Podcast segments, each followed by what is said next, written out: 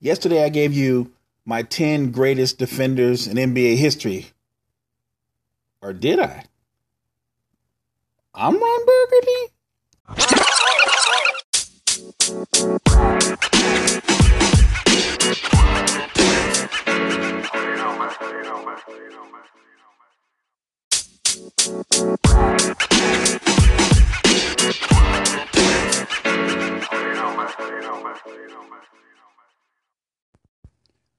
A strength can be a weakness if you don't improve your overall skill set. And I think my strength when doing the Cypher, when doing this podcast, is going off the top of my dome. I don't really work write a script. I really just go off the top of my dome. I see a couple things, I go, that sounds good, and then I just go and make a show of it. And that's something I'm gonna have to work on and improve on. Yesterday I did my top 10 all time greatest defenders in NBA history in no order. And I still left out my favorite player, or at least one of my favorite players of all time, Tim Duncan, who made All NBA defense 15 times and, and is one of the great rim protectors ever.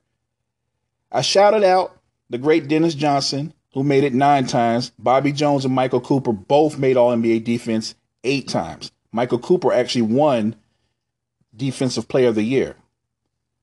So then I started thinking, what about some of the other great defenders, or or even some of the really good defenders that kind of got overlooked, or maybe might be forgotten about because time has passed?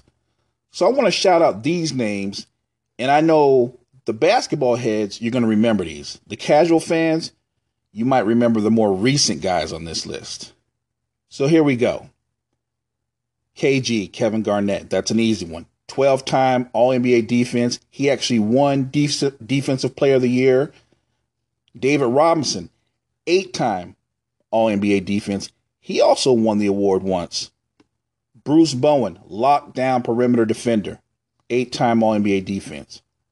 Ron Artest, four time All NBA defense. He also won the award once. Alonzo Mourning. Now, Zo is unique because he only made the All NBA defensive team twice, but he won the award for Defensive Player of the Year both years. Mo Cheeks, five time All NBA defense, great perimeter defender, great leader, and just one of those guys that's unsung in NBA history.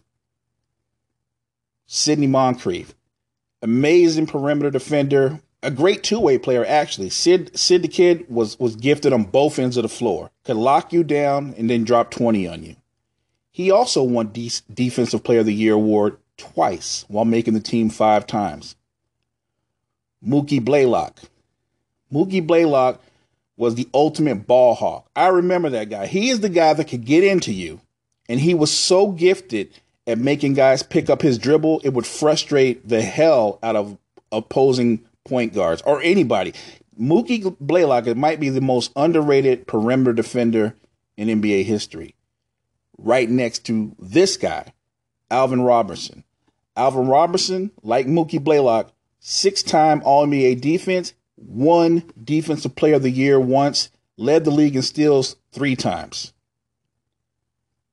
Tayshaun Prince, four time All NBA defense, great perimeter defender, um, gave people fits because of his length, those incredibly long arms. He wasn't incredibly athletic, but he was deceptively quick. And he has one of the iconic blocks in the open floor in NBA history. Pacer fans know what I'm talking about.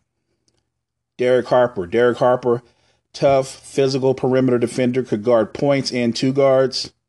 Nate McMillan. He and Derek Harper, Harper defensively are like clones. Two time, both of them made All NBA defense twice. Derrick McKey, 6'10 and could guard every position on the floor. He made All NBA defense twice as well. Larry Nance. I think Larry Nance was a great two way player. Larry Nance wasn't a great perimeter defender, but he was a great weak side defender for the Cleveland Cavaliers, who could also drop 18 points and get you nine rebounds. He made All NBA defense twice himself. Then I started thinking, what about a guy like Lindsey Hunter, who never made the All NBA defense, but Lindsey Hunter was one of those guys that could pick you up full court and turn you over and make you give up your defense, make you give up your dribble. Those kind of guys, like Lindsey Hunter and Muggsy Bogues, underrated defenders in terms of how they could make you give up your dribble. The last two guys on this list, Horace Grant, four-time All-NBA defense, and Dan Roundfield, five-time All-NBA defense. Both power forwards, but both completely different in how they affected the defensive side of the ball.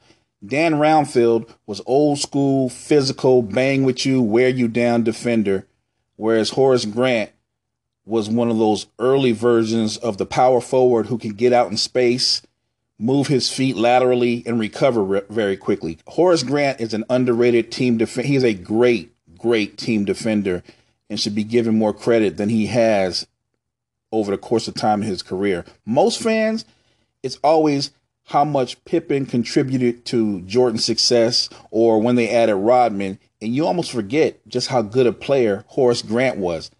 No, he's not the complete defender that Rodman was, but he was actually a more complete player.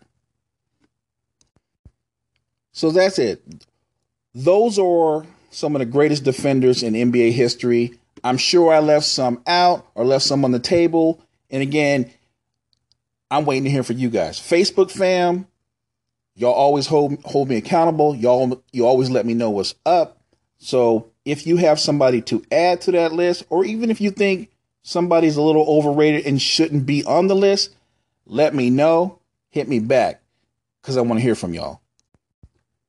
I normally wait until Mondays to do Facebook responses but Sean Dash hit me up with an interesting question regarding the big three. This is from Sean Dash. Dash says, Mo, how come you never talk about the big three and how entertaining a brand of basketball it is? These guys are physical, they're exciting, they play ball the way they used to. They play man ball. Um, I do watch the big three. Be, believe it or not, I don't talk about it a lot but I do watch the big three. I'm entertained by the big three. And I'll admit, I'm surprised at how fun, how entertaining, um, and how interesting the big three is. I'm I'm I'm really excited to watch the championship game tonight. Top seeded power goes up against three's company. Um, you got Corey Maggette versus Andre Emmett. Both of those guys um, are up for MVP. And I'll, I'll tell you this when my wife and I were stationed in Cannon Air Force Base in New Mexico, part of our cable package, for whatever reason, we got like a lot of local games. We also got a lot of Texas Tech games. And I used to watch Andre Emmett when he was in college at Texas Tech, uh, playing under Bobby Knight. And I even thought then he had a nice game. It was an old man's game. He was like one of those old mans who's got a little bit of hop, like James Harden. James Harden got an old man game, but but he got a little bit of hop. Andre Emmett, I thought, okay, when he gets drafted, he has a shot to make the league, but but he's gonna have to go next level to find his way in the league. And he he did get drafted by the Grizz, stayed in the league a couple of years, I believe, but most of his professional career he's played overseas. I'll say this: I don't know who's gonna win the game tonight, but Andre Emmett is probably he's like the blueprint for half court three on three basketball. In three on three in a half court setting, he's unguardable. His game is perfect. It's tailor made for the half court three on three setting.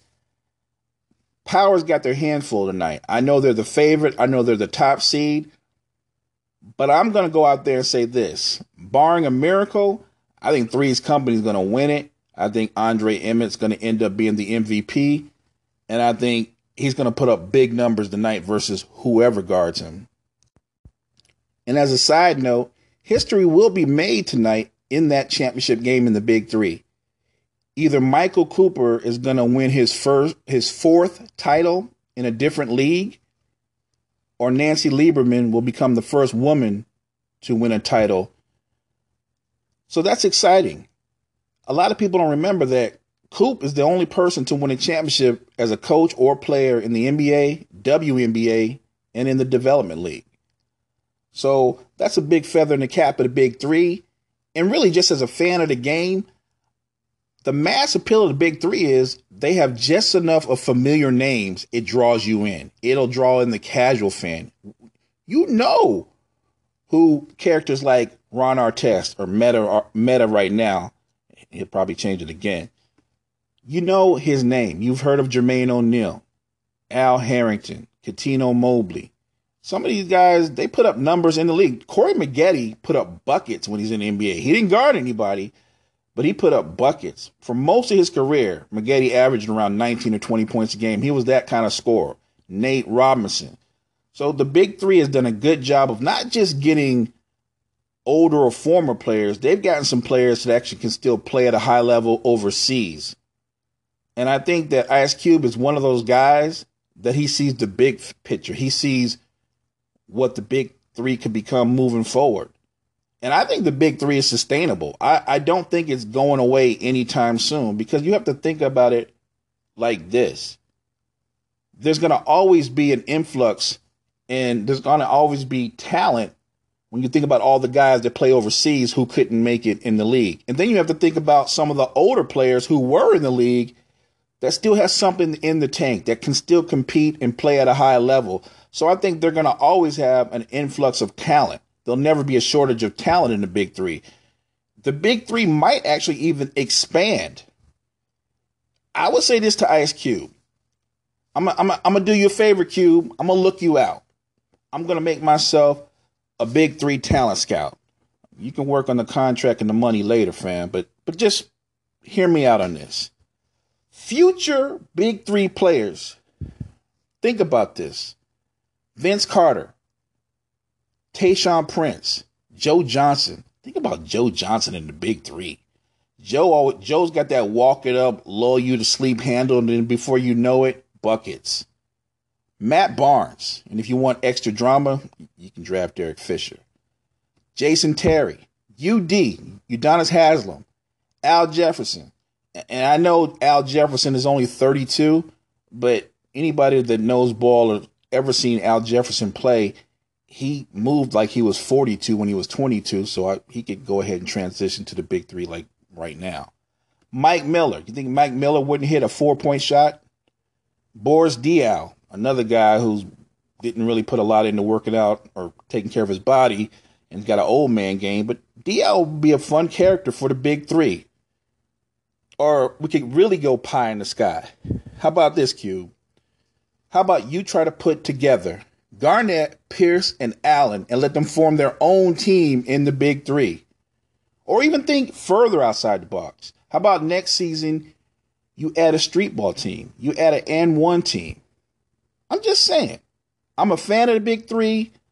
I think it's going to continue to be more popular. It's going to gain more fans. It's going to expand. But this is me appealing to Cube, to do something a little different. Maybe even have a big three all star game you put together the six best players in the league and you mix them up and you let them go from there. That could be very interesting. Just something to think about, Cube. Facebook fam, hit me up. H and I are doing a full show later on today. I just had to get this off my dome and make that correction because how can you leave out Tim Duncan? That's that's my bad. Anyway, it's the Cypher. Hit me back next time.